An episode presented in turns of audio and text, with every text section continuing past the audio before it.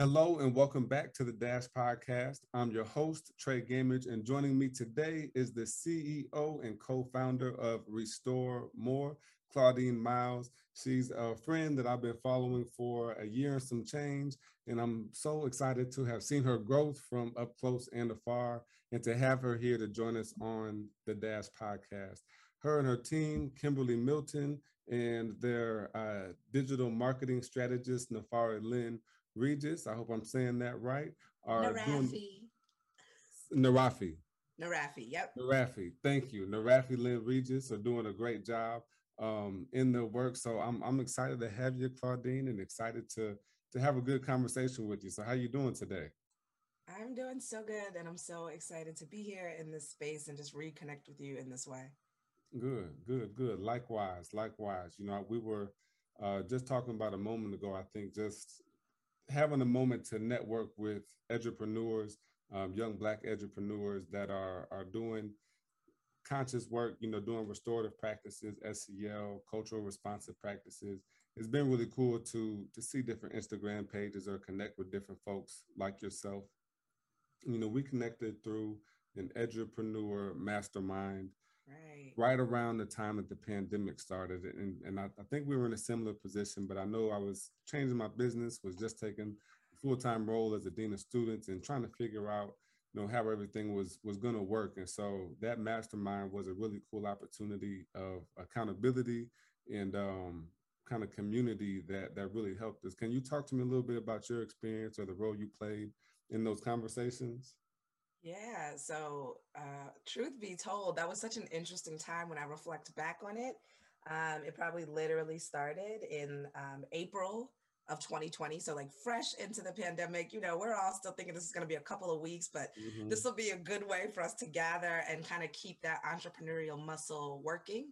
Um, and at that time, we had all these big plans for what we were supposed to do, right? If the world was open, but everything was literally closed at that point, including schools, which is our target client, right? And so we were like, what does that look like for our training? We train educators and adults. How are we going to do that if we can't physically be in schools? And it eventually dawned on us like we're going to have to pivot what we do and literally become virtual teachers so just yeah. like every educator in the classroom across america had to learn overnight so did we because um, we simply just still had clients on the books that expected their services um, and mm. didn't care about our learning curve. And I, I credit the mastermind um, to so much of our development at that time because we were struggling with some of these questions and mm. had a community to be able to go through and say like oh have you thought about this has anyone had this problem what have y'all learned and um, yeah. i love that space yeah yeah likewise i agree i mean the the it was it was very well put together. Um, you know, Jen Owen, shout out to Jen. I know you mm-hmm. you were a facilitator a lot of times as well. It was very well put together, and, and I think we you know may have met for a couple months, three four months, um, and then everybody kind of got back to work. And so you know, but it, it's kind of cool to point to that time and, and be able to look a year and a half later and see you winning fifteen thousand dollar pitch competitions with um, the the Atlanta Hawks, the Women's Entrepreneurship Initiative in partnership with the Atlanta Hawks, the tip-off competition. Yes, um, that happened.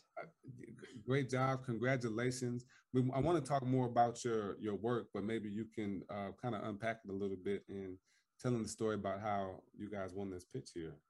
Yeah, so I briefly mentioned it, I guess, in the last question, but I'm an educational consultant, have an organization called Restore More, and ultimately we train uh, teachers, school leaders, and parents. We help them get better at restorative practices, anti racism, and social emotional learning, uh, depending on what they really feel ready to tackle. And so um, with this pitch opportunity, it came into my inbox like many opportunities, but oftentimes entrepreneurs are super busy and we have to uh, prioritize. But when it comes to getting free money, Claudine is going to make that time, okay? Because uh, we can raise all the funds and we can generate sales, but it's really so much better to spend other people's money, especially when it's for good, right? Um, and so when I saw this opportunity, I was like, oh, all we have to do is pitch and if we make it through, mm. you know, several rounds, then we have an opportunity to earn $15,000. And in my head, I didn't really look at the other prizes. I was like, $15,000. We could win that. And I'm focused on the prize. So luckily, I was in another accelerator, had been literally Mhm. working for six months on like the perfect pitch deck. So I was like, see, look at how God will position you for the right thing on the right time. Because when I opened that email, it was like the pitch deck is due in 48 hours. And I was like, oh, that's fine because I have one. And so I sent my pitch deck in and like crossed my fingers. Um, didn't hear for a while kind of forgot about it as happens to be you know the, with the busyness of entrepreneurship you're like okay i got to focus on the next thing. And if it mm-hmm. comes up it's like great. And so it came up in my inbox again saying like you've made it to the next round. And the funny thing is when i got that email i was out of the country with shabby internet and i was so mm-hmm. afraid that you know i was about to have a horrible wi-fi situation and be breakdancing on there and cutting out. And luckily we did a little Wi-Fi upgrade and we were okay. So I was able to pitch to three members of the Hawks. Um, they asked really good questions. I was nervous. Hmm.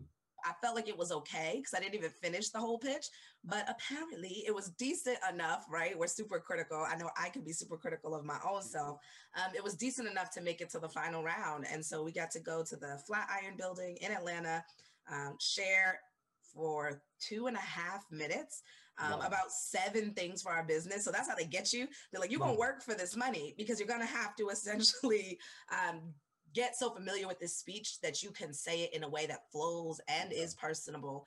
And so they wanted us to talk about our story, you know, the traction we've garnered since we've started, um, the impact, and then what do we need the the 15,000 for? And so Mhm. for us, it's like growing out our team. We have about 20 facilitators that we contract with when we're doing trainings um, because we need support. Like well, there's only Yeah. two of us Yeah. um, building the content and having the sales meetings. But when it comes to delivery of content, we are just growing so fast that we need additional Mhm. folks to do that. And so that 15,000 will allow for us to pay our facilitators, um, get them a uniform, formalize some things on our end, fly them to some of the contracts we're landing Wow. now. So it's really nice to be able to do that. Like I said, with Absolutely. somebody else's money, not to mention Yeah. it really ultimately like builds so much community when you win an opportunity like that Mm. um, because I wasn't, you know, closely connected with WEI, which is the Women's Entrepreneurship Initiative that was um, founded in Atlanta when Mayor Bottoms, uh, Mayor Bottoms, excuse me, took office. And so it's like this whole initiative in Atlanta trying to pump up Black women businesses, and I just wasn't connected. But now I am, and I'm a part of that community. And so it's a it's a nice way to just continue to grow and network.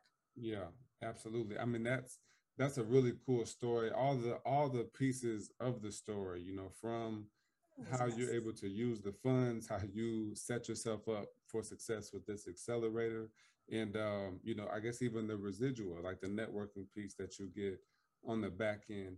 But uh, you know, knowing you for the little bit of time that I've had, like that networking restore. When I think of restorative, I think of community, you know, and I think of really being together and building a bond. And so I, I can understand, like for you in building a pitch or or winning that that pitch competition, that as much of a humbug as it was, you were really prepared for it because that's what your business is.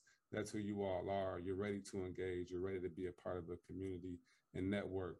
Where does that mindset come from? And on the other end, you know, I've heard you talk about pitches before. So, like, what role has knowing that other people's money is available because funding is hard, you know, especially in a small company. When did knowing that pitches were available and like how much of that should you be doing?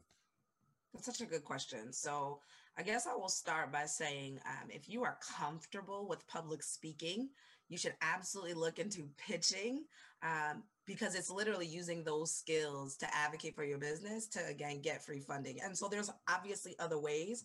Um, grants is another avenue, but I think it's helpful to be transparent with people. Like, Restore More applies for grants all the time.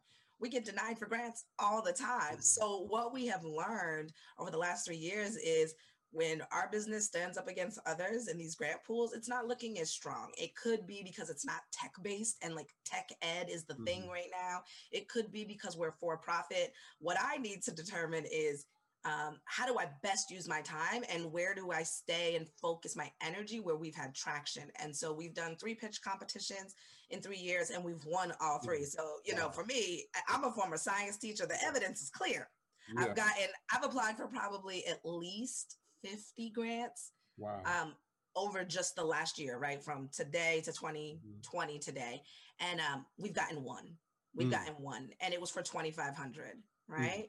So if I know I can utilize my public speaking skills and make 15,000, that's just an easier equation for me. And so we're starting to shift our resources, right? We'll still apply for the grants because we save our applications. And so we have the answers pre made. And so a lot yeah. of times it's really like, copying and pasting, setting ourselves up for success. We'll continue that practice and just try to get better at it. But in the mm. meantime, Claudine's gonna try to pitch in every opportunity yeah. that she can because it's it's working. So why not? That makes sense. So is it would it be that because I was I was gonna say, like, are you gonna do you think the payout will ever match up from a grant end?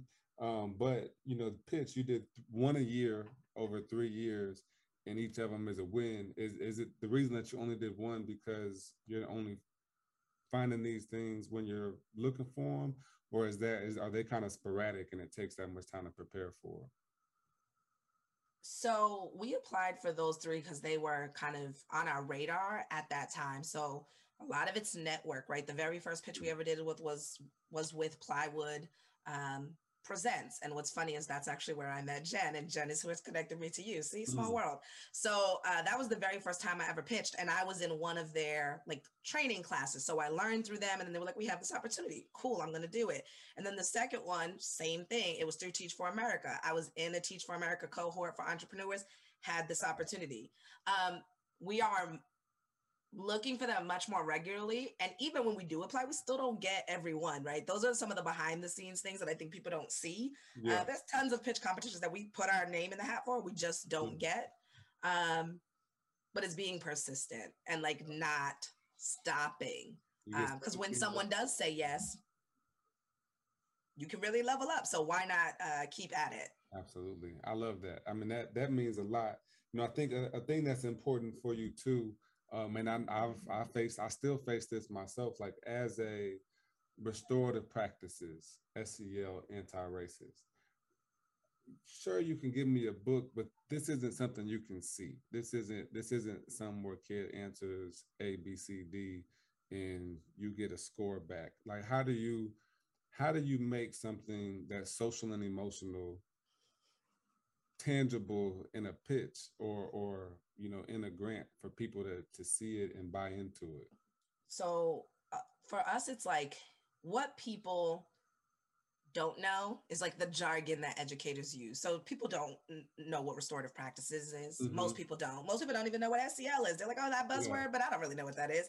So what our responsibility is when pitching is like putting it in layman's terms saying it simply and i think so many times entrepreneurs go in there trying to use all the like fancy yeah. business words and it's like no just make it simple make it plain and make people feel something hmm. and we start doing that by saying what the problem is because that's something that people can identify with so with our pitch the first thing we talked about was hey i'm a mom and I've been an assistant principal, an educator, and a leader at home due to a pandemic, and I didn't ask for it, right? Because wow. so many people in that room, the the judges themselves were parents, and they were like, "Yes, I became a COVID teacher, and I don't like it. I hate it here. It's ghetto." And I was like, "None of us like it."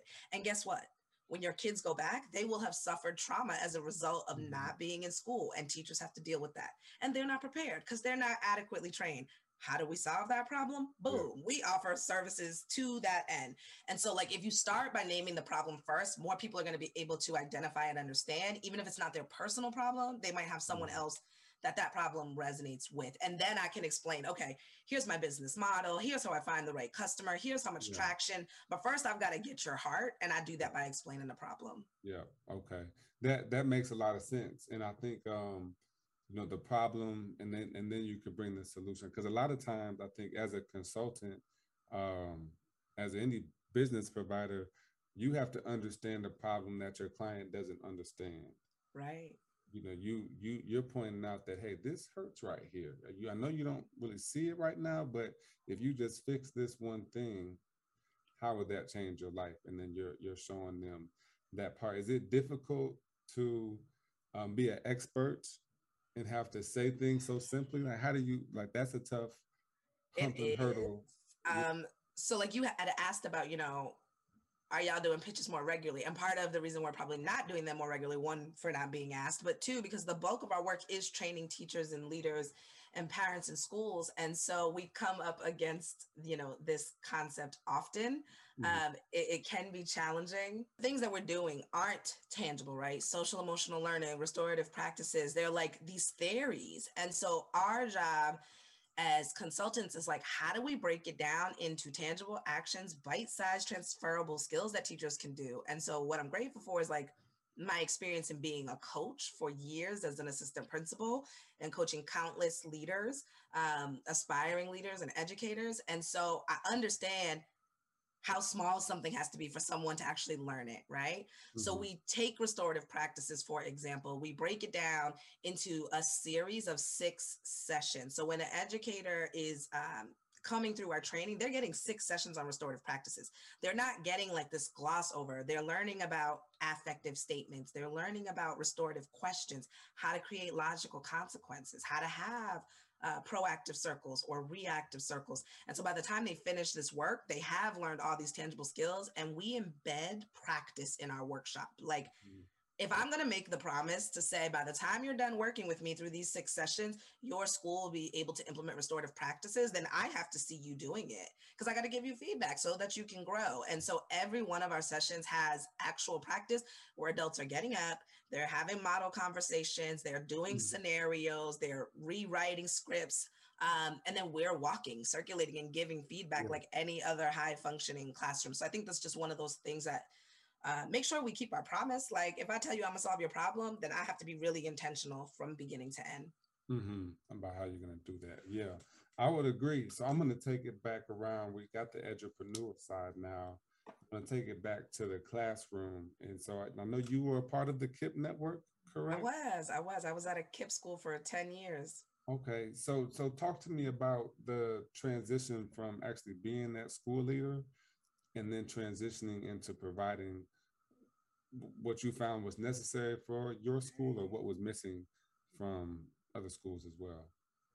So in 2018 at my final role at the school i was actually the dean of restorative practices um, we had transitioned the school from what was a punitive school mm. that literally used to use like a paycheck system to monitor students behavior um, and we transitioned from that starting point to a restorative school where if kids caused um, any disturbance or major incident they could request a circle or if a mm. teacher and a student had a conflict they could request a circle and you know what i think i'm most proud of is the statistics that we were able to um,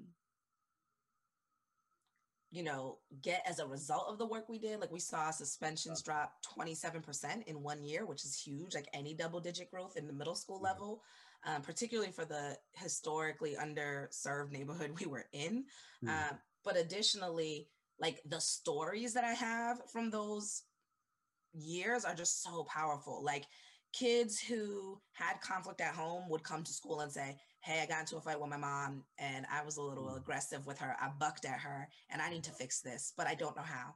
Can you call her and see if she'll have a circle with me? So, like, this practice, like, permeated our school building, became a community norm. And, you know, the typical Black mom is like, I could cut you if you buck at me, right? Um, and so when I called this parent, I was like, I need you to come in. And she was like, Did you hear what that child did? Yes, yes, I did. And he was wrong, but he needs to make it right. Would you be willing to come in? And she was like, Absolutely. And at the end, we were literally all in the office crying, mm. a hot mess. Mm. Uh, but it was like seeing our kids. And again, I was in a school that was 100% um, Black children seeing our kids learn these types of high level social emotional learning skills yeah. is just going to catapult them for the experiences yeah. they'll have as young adults. I think about how hard it was for me initially when I became a professional to learn how to have a difficult conversation. Baby, I mm-hmm. used to avoid that thing. I would hide from colleagues that I needed to have like the crucial conversation with. It's yeah. because I didn't know how to do that. And these young people literally know how to do that. They have a whole structure.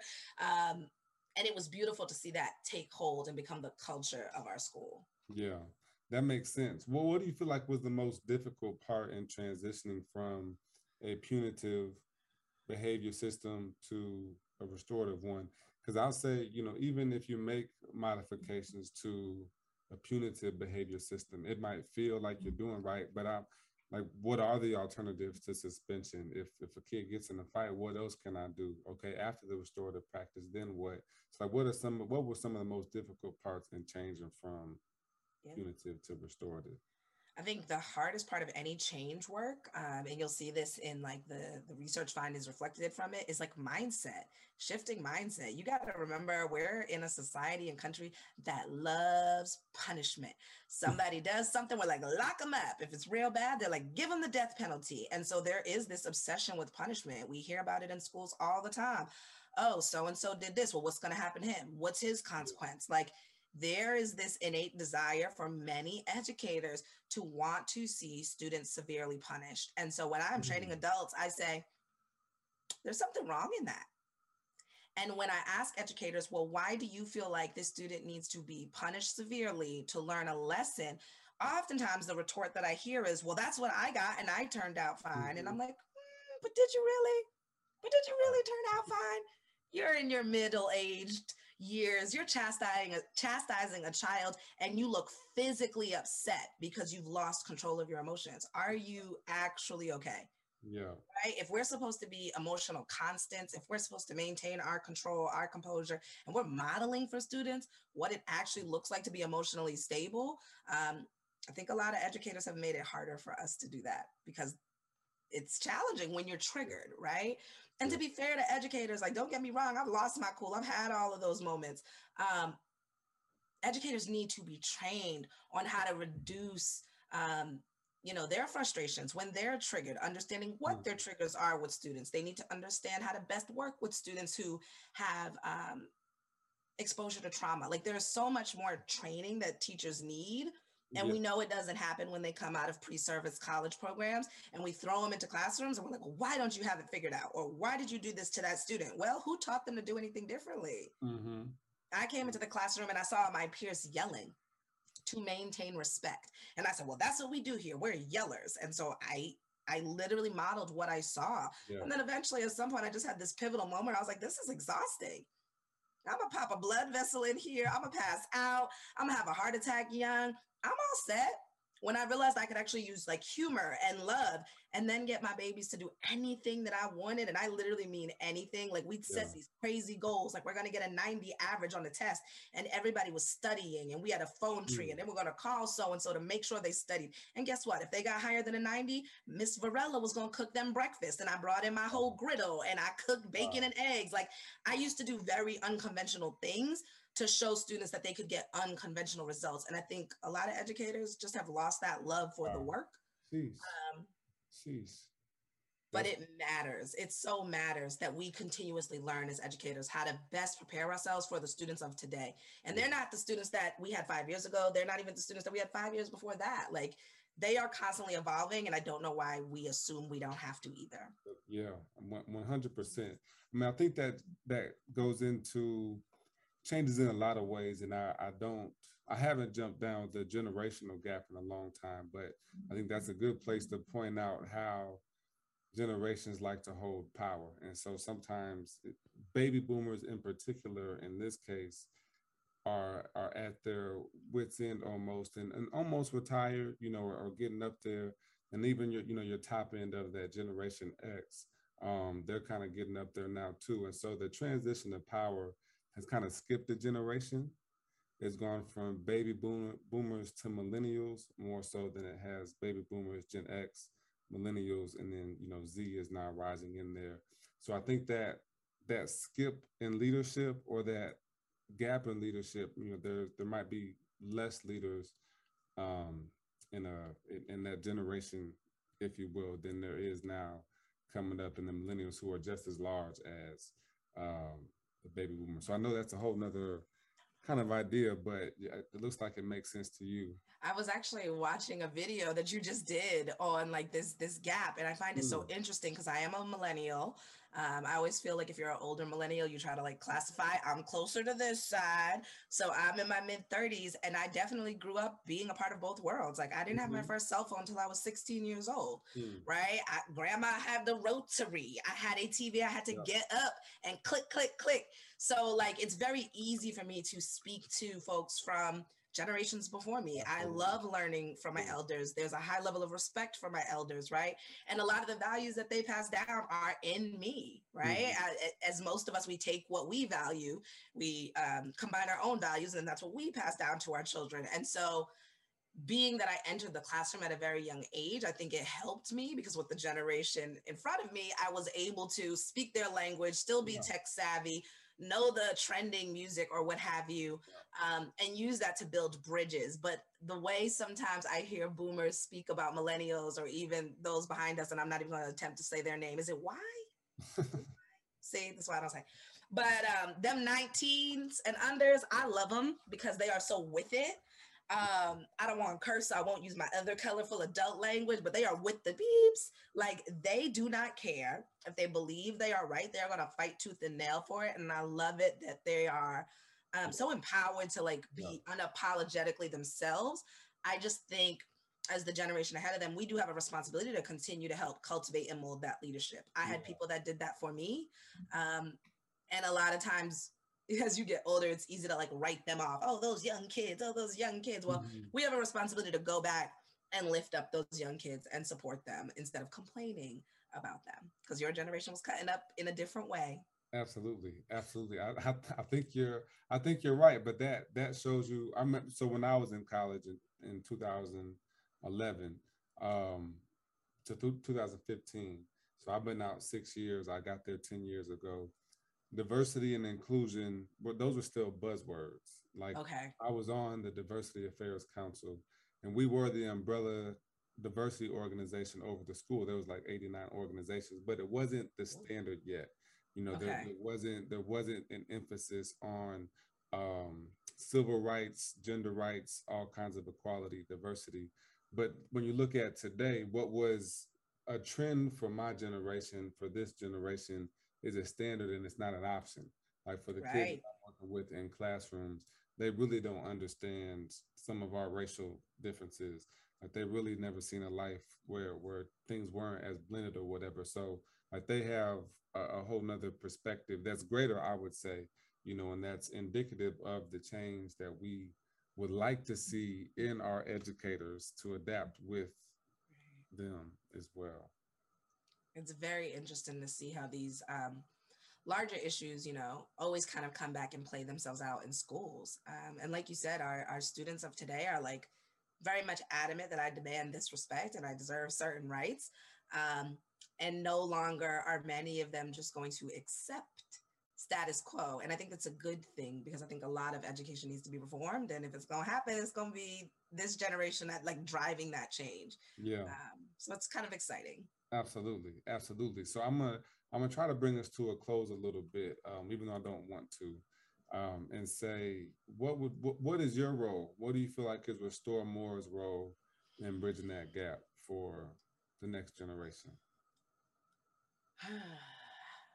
I think I guess it's like upwards and downwards, right? I think I think for folks that are older, our responsibility is helping them understand young people, how young people think, the mm. scientific premise behind what happens to the adolescent brain. Like they're not crazy. They're going through a hormonal change that makes them crazy. And that matters, right? It literally matters because um, they're supposed to be behaving that way. Yeah. So if we understand that we can adjust.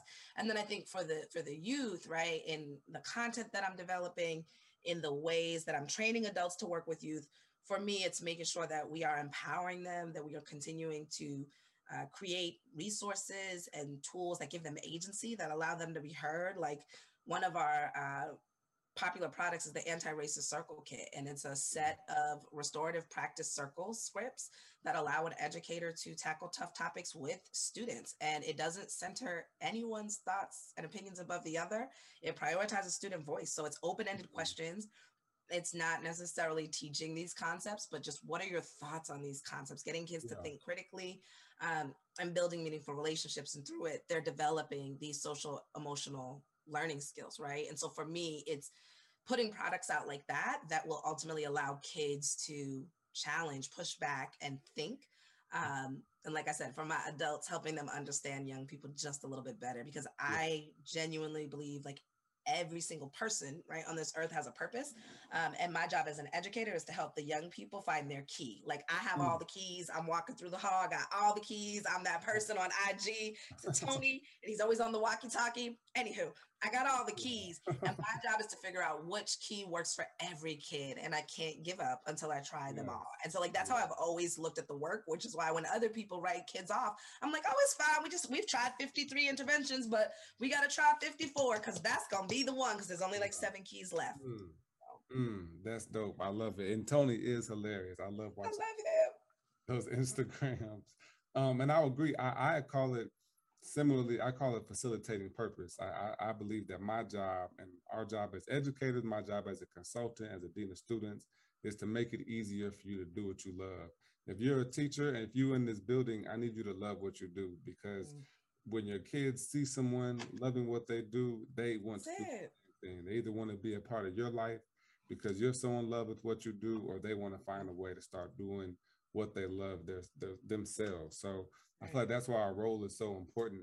Um, you know, and that's why I appreciate Restore More. And, and I think I said it earlier, but your your brand, your business and your brand are in alignment. And, and everything that you feel, everything that you show about self-care, I know that you all practice li- literally. Got to. Personally and professionally. So can I tell you one more thing that's so exciting? Because it's like one of it's like the millennial things, and then like what happens when kids see representation. So I mean, I step into the classroom and I'm literally 22 years old. I'm the youngest teacher there. I'm not from the South. And I tell a hundred beautiful Black children that they can be scientists because I'm the sixth grade science teacher. And I'm showing them all these images of Black scientists and Mae Jemison. And at the time, Ben Carson, this was way before his political days, but neither here nor there. And I'm showing them all these examples of our brilliance and our excellence. And when they went on to college, they would email me or Instagram me or Facebook me and say, I'm studying engineering. I'm studying bioengineering. I'm wow. going to be a doctor because of the things you said. And I literally remember looking back at one of my colleagues, Kim, my business partner, and saying, like, they really believed us. Like, we thought they could, but we just mm. said it, right? And so now seeing my kids like graduate and take those spaces and occupy them is so beautiful. And a full circle moment for me yesterday was I got a text from one of my most amazing kids. They're all amazing, but um, this one has just done a really good job of staying in touch.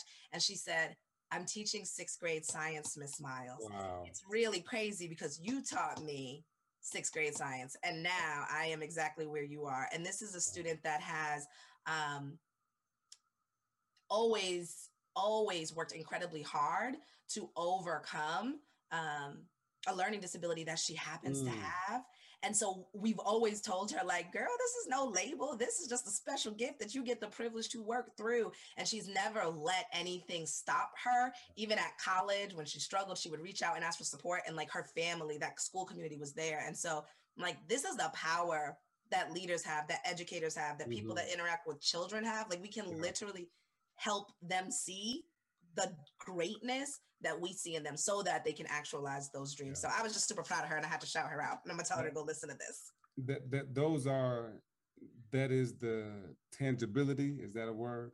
Yes, the evidence. The that's evidence. the evidence of restorative practices. You you just sowing that seed, you just telling the kid that you care, even just giving folks a compliment today might not ever show up till five, ten years till somebody has a kid of their own or professional, but that's that's where these types of things count. So it, it's like a lot of things in our country that we need most. Unfortunately, we don't want to buy into because we can't see them. But you know, your social, your emotional um, well-being is, is of the utmost importance. So I really appreciate you, Claudine, for taking the time to join me where where can we find you? Is there anything else that we missed? Oh yeah, you can find me at We Restore More. If you're listening and you have a school that is interested on restorative practices, SEL, or anti-racism, please please check out our website at We Restore More, and we're on every social platform um, except for TikTok at We Restore More. I'm a little too old for that. I had to tell myself like that's the line.